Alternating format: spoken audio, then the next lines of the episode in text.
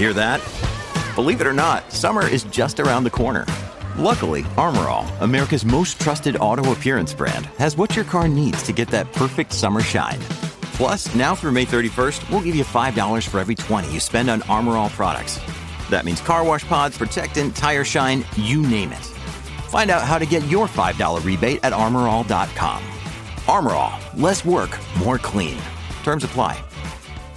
We're randomly selecting listener reviews to read on the show, and if we choose yours, you'll get free Singletracks merch in the mail.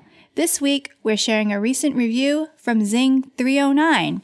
Zing309 writes, Solid show. Jeff drills down on the finer points of specific MTB topics while actually listening to his guests and guides the interviews accordingly. Really informative and entertaining show. Dig it! If this was your review, Send us an email at info at singletracks.com and we'll get your shipping information. Be sure to add your review of the Singletracks podcast wherever you listen to our show. Thanks and happy trails. Hey, everybody, welcome to the Singletracks podcast. My name is Jeff, and today my guest is Chris Sugai. So, Chris is the co founder and president of Niner Bikes, a brand which was an early adopter of the now ubiquitous mountain bike wheel size. Over the years, Chris and Niner have worked with incredible athletes, produced countless innovations, and they're supporters of the International Mountain Bike Association. Thanks for joining us, Chris. Jeff, thanks. I'm happy to be on your podcast. So you started Niner in 2004. What were you doing before that, before you were sort of in the bike industry? Sure. Um, we officially started in 2005, but but yeah, before I got into the bike industry, I, I took the standard path of you know I owned a window tinting company. Pretty standard. Yes. Uh, yeah. No, I started that company when I was 19 and I was still going to college, and uh, ran that company for you know over 25 years. How do you start a window tinting company? Like were you doing it yourself initially like installing stuff or or how did that even work? Yeah you know when i was in the high school i was really into cars and uh, met a guy that was a window tinter and uh, i learned from him and then uh, started tinting cars and uh, and just opened up a small garage and um, started tinting cars and then we grew that to be one of the you know, one of the largest in Los Angeles. Wow. And then uh, moved into homes and commercial buildings about after about 10 years of doing it that way and then was able to grow the business to about the fifth largest in the United States. Oh, wow. Incredible. Well, I mean, it sounds like you had a lot of success with that business, but tell us like what was the the light bulb moment for you where you said, "You know what? I should start a bike company." So after about 20 it was right about 25 year mark, I was like, "Well, I've been doing this for 25 years."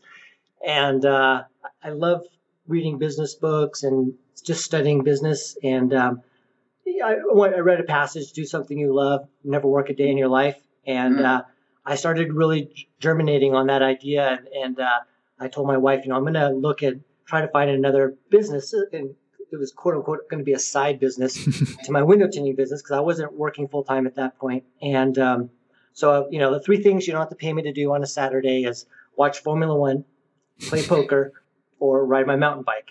So I literally spent, you know, a year, all of 2004, looking for business to get into uh, in one of those three passions. And uh, I, at the time, I was heavily into into single speed riding, and I was, you know, you ride with a group of people, and there's sort of a pecking order of, you know, Dan's the first one up, and and and you know Ryan's the first guy down, and yeah. and you sort of have a pecking order with a group. We have a group about 25 of 25 people we I rode with on a regular basis for almost mm-hmm. 15 mm-hmm. years. Anyways, got a 29er and I just started whooping everybody uphill, really? downhill, and I was on a rigid, you know, with V brakes back then. That was and everybody else had, you know, kind of enduro bikes at the time. Yeah. And this is back in 2004, so you know it's pretty laughable technology when you look at it now. Um, but you know, but I was like, wow, this is this thing's got this thing's got um, this is an amazing bike. Yeah. And uh, and then uh, fortuitously, a friend of mine had just been laid off from, and he was a frame designer. So I said, oh, you know, hey, would you be interested in, you know, helping me design some 29er frames? And, and uh, that's how Niner got started. I, you know, took some money that I had and started the company and sort of ran it of the side of my other company. And, and it, it just started growing organically from there. Hmm. Yeah, that's really cool.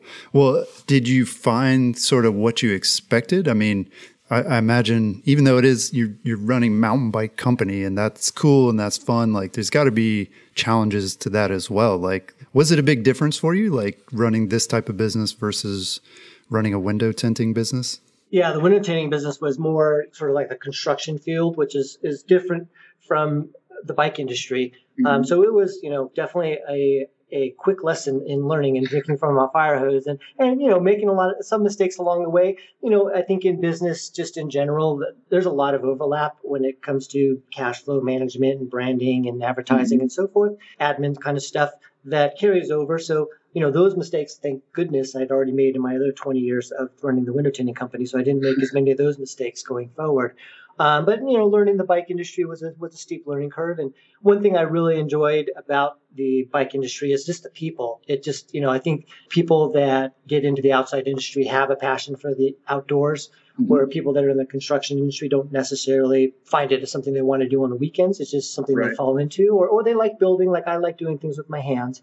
But I did find it a much more passion oriented business. And, and just everybody I met was just all about cycling, climbing, kayaking, um, so that was really enjoyable because I, you know, I'm an outdoor person. I really enjoy the outdoors. Yeah, that's cool. Cool to see blending those passions together.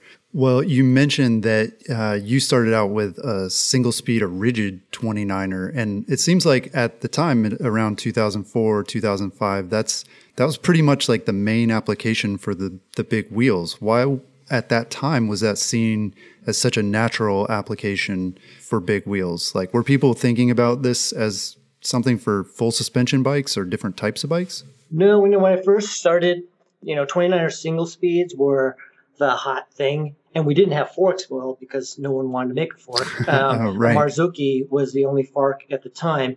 And it was a okay fork, but it, you know, had some issues. But, you know, Fox and, and at that time RockShox, you know, um, weren't interested in, in building a fork. I remember begging mm-hmm and I won't say which one, but you know, please make a fork. And they were just like, we don't see a market for that. Yeah. And uh, I almost went ahead and built my own suspension fork only because we couldn't get a, a, proper fork out into the market. But at that time, you know, I think single speeding it, it, worked for us. It got us started. We started selling bikes to a real core group of riders, and we had a really fun team that um, just rode single speed and and uh, and for a while, you would hear sort of this grumbling among the industry of like, well, you know, 29ers are just for single speeds and mm-hmm. that's all they're good for, but they're not real for, for geared bikes or real mountain bikes. Um, but then, you know, a few years later, we developed our own suspension system, CVA, which is the first 29er only suspension system patented. And, um, you know, we changed some minds with that bike. Yeah, for sure. Did you have a sense then that there was a bigger sort of market? I mean, like the really early days where pretty much everything was single speed and you're having a hard time getting a fork.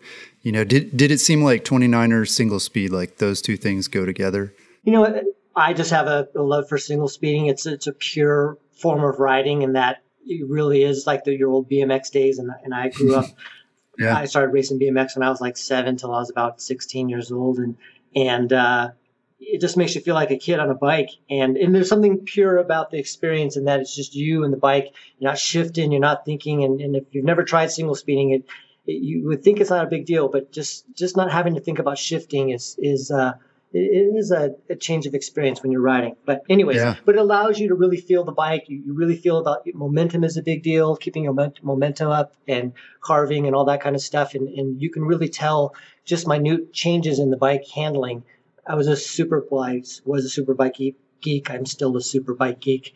Um, but I had I literally had like ten bikes, you know, in my garage at any given time that I was cycling through, trying out different designs, and I was heavily into steel and and uh, aluminum and, and uh, carbon fiber was fairly new back then. So yeah, well, yeah. I mean, so I guess this kind of answers my next question. You know, it seems like nowadays everybody has a, a 29er downhill bike, which seemed crazy, if not impossible, even just like four or five years ago. So it sounds like maybe, you know, Niner and and you have stayed away from that end of the spectrum because that's not necessarily like the type of riding that that you're interested in or or what what's kind of kept Niner out of that end of 29ers? You know, it was more, you know, as far as the racing aspect of 29 of, of racing downhill and and promoting a team. It's just it's a very expensive sport to participate in, and yeah. and it was one, you know, I think maybe because I I'm more of your rider's rider, average rider guy. I'm I'm mm-hmm. kind of focused on that. So trail riding and and like park riding are, are more things that I enjoy doing.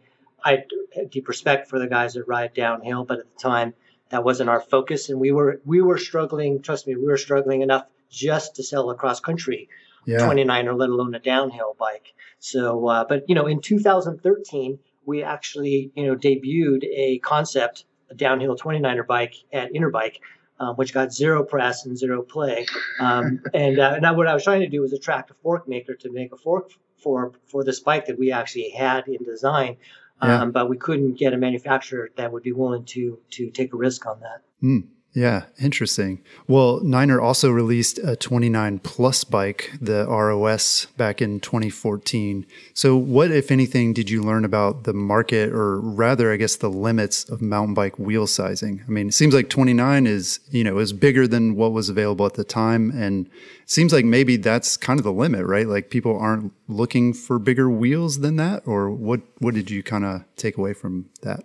You know, the 29er Plus experiment with the ROS Nine Plus was a good one. You know, Arizona is a very popular riding area destination for that type of bike. You know, I think when something new comes out and people tend to splinter and try to find all different niches to explore um, yeah. with something new. And in 29er Plus is just one of those niches. It, you know, is it for everybody? No. But for a group of segment of people, it, it is a good there, there's some validity there. I don't think you could build a bike company around it, but right, yeah. So in the beginning, there was a lot of debate over wheel sizes, and you know we've seen a lot of new options like 27.5 hit the mainstream since Niner began 15 years ago. So what's your take now? Like, how important is wheel size to bike design overall? You know, I think wheel size just comes into play when you're trying to talk about like what are you going to ride, like like when we're designing a bike that we come up with a sheet and to say like who are we designing this bike for. One, right? So is it going to be for bike packing? Is it going to be for enduro riding? Is it going to be for cross country racing? And then then you kind of look at the wheel size and and, and geometry and should have front suspension, rear suspension, how much, reach, and all those type of things. So mm-hmm. wheel size is just part of the conversation. I, I, I liken a bike to baking a cake. You know, it's flour, sugar, eggs, milk, and mm-hmm. it, it's a but it's a combination of those ingredients that makes or breaks a recipe. And mm-hmm. you know, with a bicycle, you know, the wheel size is just one ingredient. It's not the it's not the sole ingredient, and it doesn't really have to be the most important ingredient. It depends on what you're doing. Obviously, you know, racing on a yeah. 26 inch wheel bike and cross country racing is going to put you at a huge disadvantage. But you know, maybe there's an application there. But at the end of the day, I think what's important when you're designing a bike is to take the wheel size into account and then build the bike around that wheel size. And we found trying to build a bike that accommodates two different wheel sizes or there's too many adjustments, you end up just getting a pretty a lot of you end up making too many compromises in your design. Hmm. When you first started out, though, was was wheel size more important in your mind then? Like, have you kind of evolved on that in terms of like how important that is to the bike?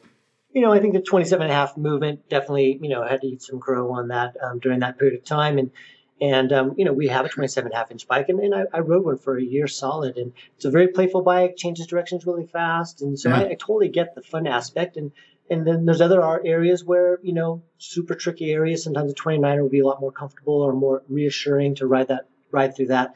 Um, and then when you're, if you're racing, you know, and, and you're racing at stopwatch, you know, 29ers almost always going to be faster.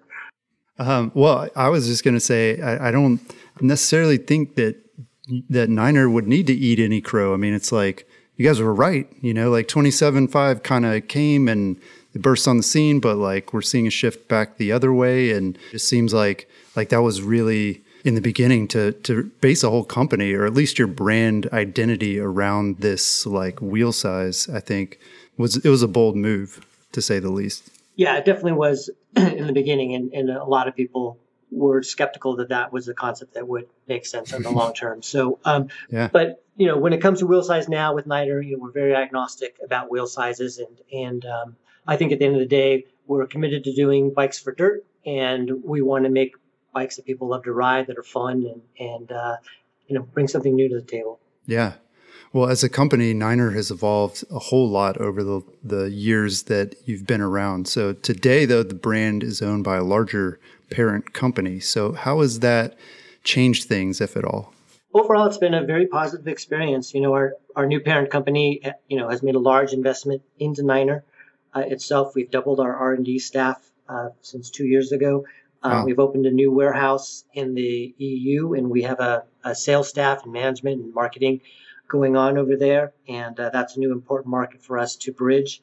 And um, you know, here in the United States, we're very focused on the IBD market and uh, domestic market specifically.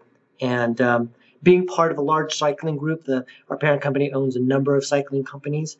We, you know, but being a, a large company, we just have a lot of internal resources. Like, you know, we never had an in-house attorney or uh, an IT team or uh, operations, logistics kind of people we, we, can lean on to get best practices from. So all those things I think are making Niner uh, a better company going forward.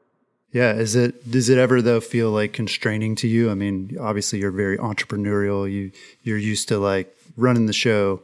Is there like a downside to it at all?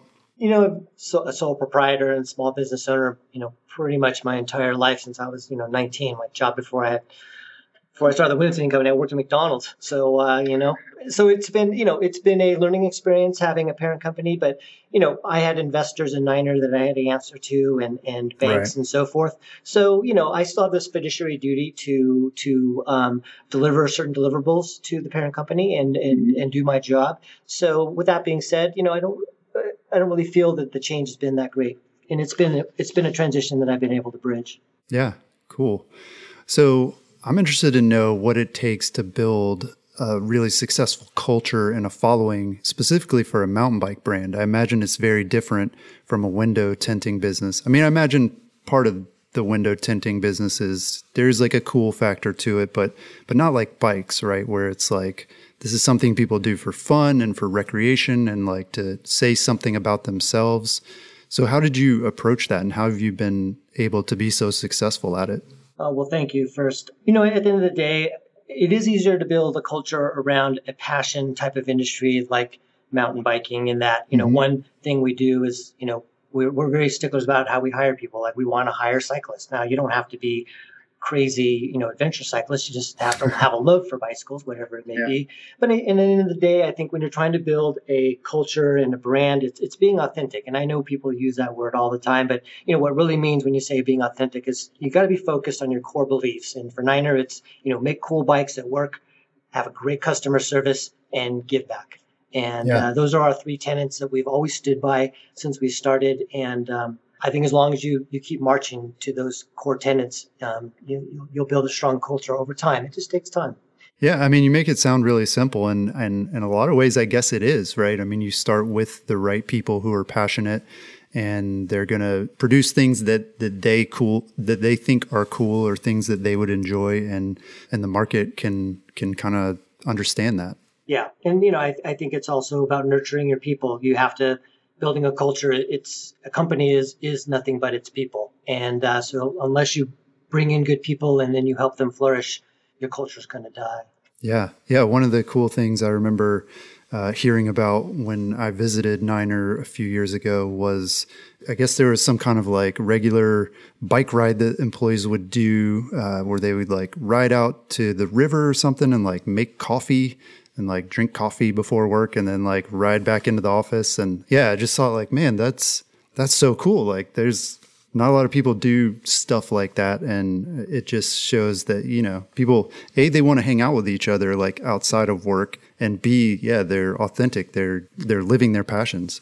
Yeah it's doing it's doing some fun stuff. You know a, a couple weeks ago it was chinese new year so we uh, set up a teeter totter and some uh, skinnies out in the parking lot and got beer and pizza and had everybody ride some new bikes that we're working on and get everybody immersed in the new product. And uh, yeah, I think it's just taking some time out and not taking yourself too seriously. And you know, at the end of the day, we, we are selling fun. You know what I mean? We're making stuff that yeah. people people really enjoy. That's our that's why we do what we do.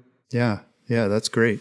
So Niner has also been really innovative in the gravel space lately, which seems to be like a really hot thing right now. So, what's your vision for where gravel riding and gravel bikes fit into the cycling landscape? You know, I see the same pattern that, as we talked about earlier, like when 29er wheel size first came out, you know, people were, it seemed like every, I mean, literally like every three months a new wheel size was being introduced or a width or something and uh, you know i see the same pattern falling falling again on the gravel scene that you know you're going to see a lot of niche segments for a while and, and certain brands focusing on certain niches which is which is fine And that seems to be the trend. But, you know, at the end of the day, you know, I think we get a lot of flack of like, you know, you don't need a gravel bike to ride gravel. That's very true. But I do feel that, you know, cyclists as a group and are very, a very passionate breed of people.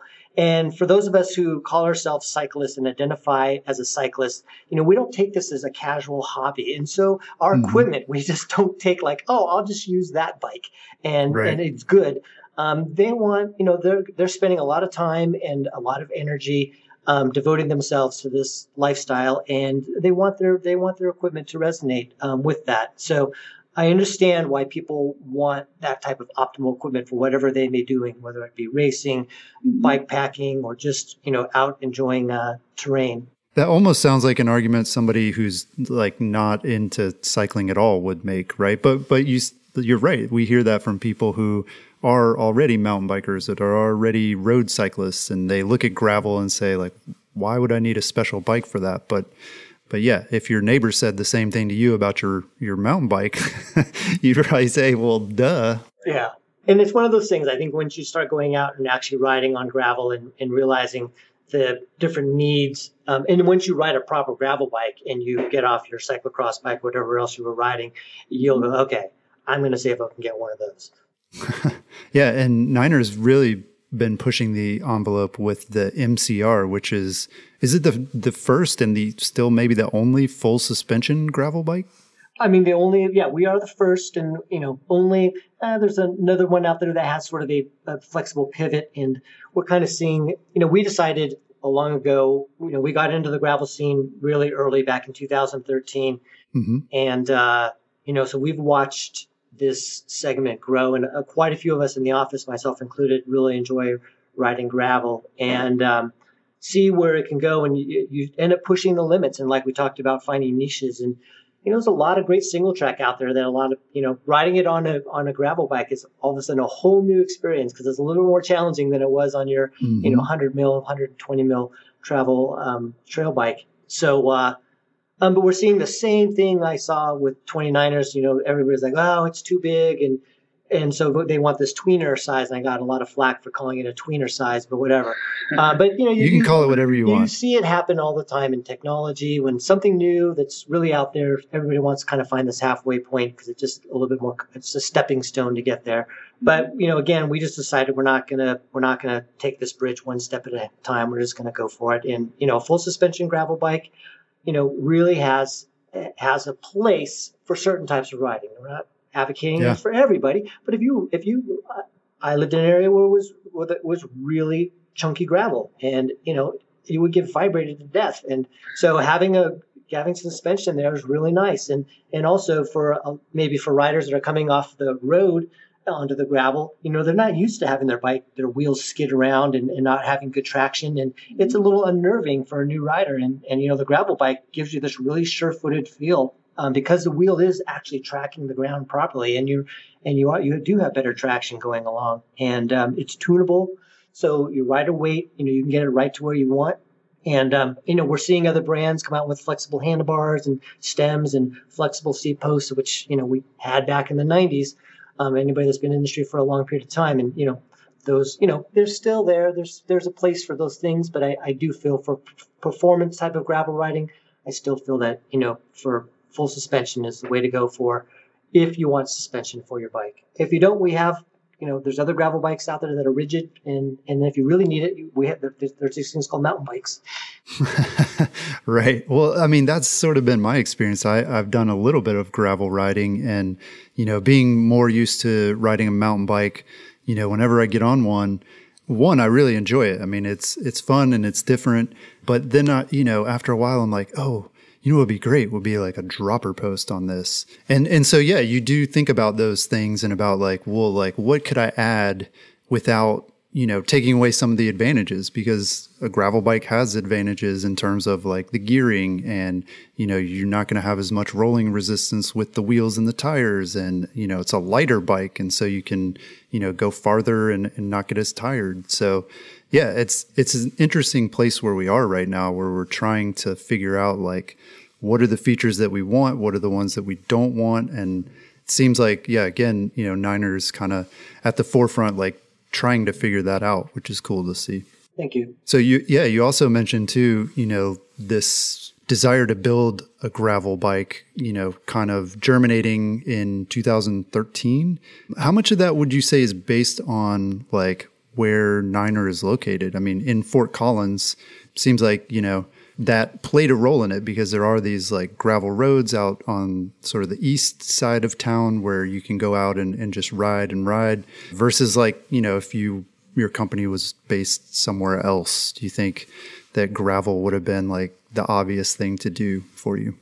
Well, Fort Collins, we're blessed in that, you know, we're 15 minutes from the Rocky Mountains. So there's plenty of mountain bike trails to ride. And, and then we also put a little plug for the town of Fort Collins. I mean, we just have this amazing single track and um, bike network throughout the entire mm-hmm. city. And so there's a lot of places where you can ride on designated paved trails to get to your work from home.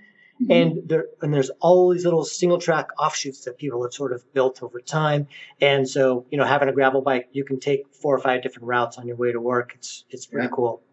Yeah, so it's multi-surface, and again, yeah, that before that term was was being used. I mean, people thought like, okay, if you're gonna ride on the road, you need a road bike. If you're riding on trails, you want a mountain bike. But yeah, what happens when you want to you want to do both in the same ride? Yeah, and you want to cut in a little bit of single track while you're at it. So, yeah. but it, you know, we were fortunate at Fort Collins to sort of have a nice mix of cycling culture here, and um, mm-hmm. so we have again gravel roads, we have there's pump tracks not too far away. We have, and then we have, you know, mountain bike trails. So, and then yeah. we obviously have all the ski lifts uh, during the summertime.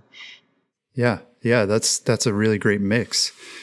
Well, these days consumers assume they can purchase pretty much anything online. I mean, all of us, I'm sure, get multiple deliveries a week from Amazon.com and places like that. So, what are your thoughts about online and direct bike sales? Do you think that's that's a viable thing, or is the dealer model like important to selling, especially high quality bikes? I still really believe that the local bike shop isn't going anywhere, and um, there's a place for you know direct direct to consumer bike brands are out there, but you know you can look at the landscape of retail products and let's take like Warby Parker, which makes eyeglasses, and you know mm-hmm. they were the thing, and everybody was talking about it for a long time, and and then their sales slow down. And what are they doing? They're open up, you know, they're in every mall. so yeah. you know, they're, they're they're backtracking. And you look at Casper beds, and you know, there's a, you can go on and on about brands that all germinated online and are all trying to find a presence in real time. Mm-hmm. Because I think at the end of the day, you know, people still want to try before they buy, and I think that that the local bike shop still plays a critical role in that. Now, you know, over time, does the local bike shop have to be on an expensive main street location? I think they can probably move back to, you know, less expensive digs and, and still serve their purpose. I think that might be something, a trend you see going forward. But I don't think local bike shops are going to go away because I think people need to have their bikes repaired. They want to talk to an expert about upgrading their bikes. They want to talk about someone who's knowledgeable before they make such a large purchase. And they want a chance to try these bikes out before they actually buy them. And, and, and a local bike shop is really the best way to do that. Yeah, it's interesting. You mentioned those sort of online brands that are creating these offline opportunities and experiences. Um, I, I, mean, I wonder how much of that is like kind of the the cool factor, or like you know the just putting their brand out there where people can see it and like gives it more legitimacy. I guess is what I'm trying to say. Mm, I don't have the exact answer for that, but seeing that they're popping up in retail locations that were these were online brand only tells me that they wouldn't be doing it unless unless they had to. Yeah, yeah, and with bikes, like you said, there are a lot of reasons. It's not just so that people can learn about the brand. It's it's so they can get the the items serviced and they can you know test it out. And there's all those things that, especially with bikes, where you know people are going to want to do those things. Mm-hmm. So, what's been the biggest challenge for you to running a successful bike company? I think the most challenging thing is the, you know, at the end of the day, there's lead times for us. You know, I think, I think the general public thinks that we, we, we decide to make a bike and, you know, three months later it's, it's out on the showroom floor. But, you know, yeah. there really is this process of 18 to 24 months from the time, you know, you think about making a bike till it actually can reach a, a showroom floor of a dealer. Mm-hmm. So, um, you know, so with that, you know, we have to have the ability to basically determine what the bike tastes are going to be like two or three years from now. So we're not really designing bikes. The bikes that we have on the design table now are bikes that we aren't going to launch until you know 2021 2022 so we're thinking that far out and and trying to decide you know where is the market moving? And uh, that's that's not always easy to do. Sometimes you get it right and sometimes you get it wrong. Yeah that's that's really interesting. And it seems like too with you know these days a lot of people work in like the knowledge economy where they're you know creating software or like for us you know we're writing stories online and you know there it's it's a lot different when you're making a physical item. And it's not just uh, you know well, let's just throw it together and, and, you know we'll tweak it if we need to later. I mean you, you have to make decisions that you know are not are not easy to like undo or like you know if you put something in the wrong place and on a bike then that's that could be a big problem right yeah, no, it's it, and trends change, and you know these are not small investments we're making. And when you come up with a new type of bike or a new bike line or a new suspension system, you know there's a lot of money that goes into that development um, timeline and, and resources of just people's times. You know, we value our engineers' times uh, very very carefully. Yeah. Well, has anything surprised you, you know, in the years of running Niner or or even recently are there recent trends that are kind of surprising to you?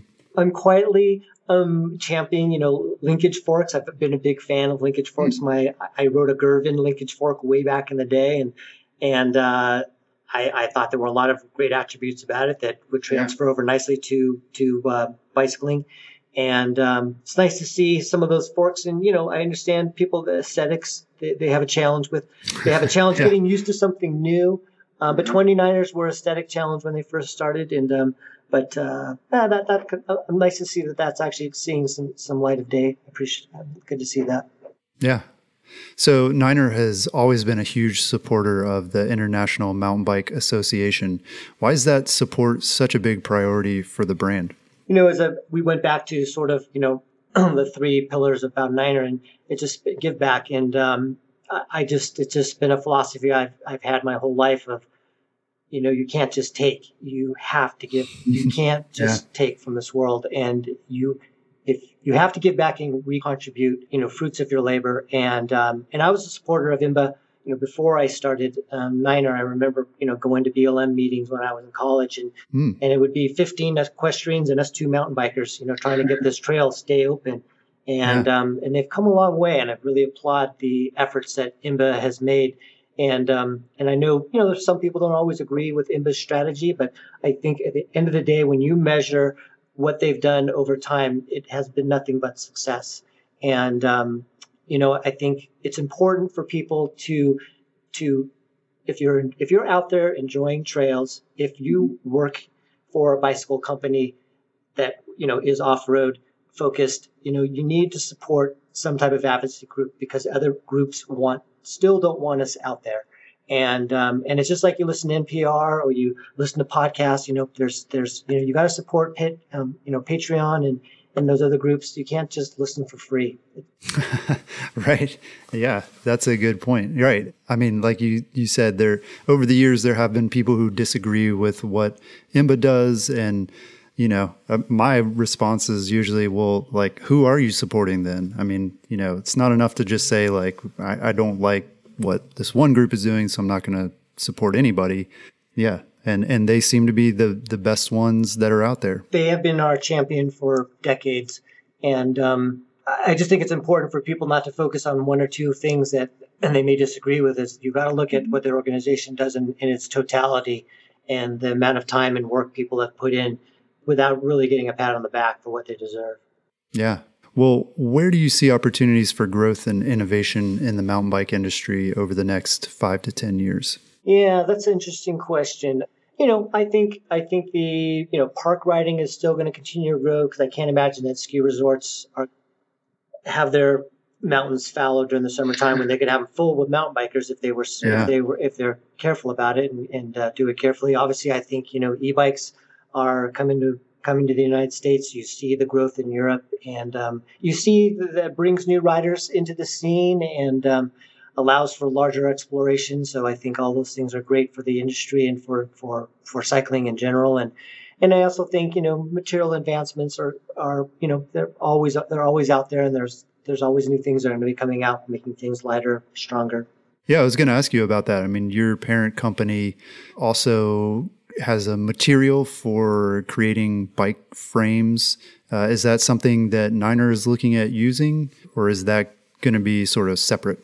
So, yeah, the company is called Allite, and they have IP around uh, new magnesium types of technology. And magnesium has been around for a while, and it's had its fits and starts in the cycling industry. I think realizing that you know almost all your front fork lowers are made of magnesium, so you've got magnesium on your bike. You just don't right. maybe didn't realize.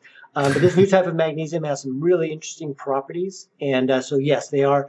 Allite is going to be coming out with its own brand of of bicycles um, called Vast and uh, um, they launched actually formally at uh, Eurobike last year, and the first bikes are starting to trickle out into the public now as we speak.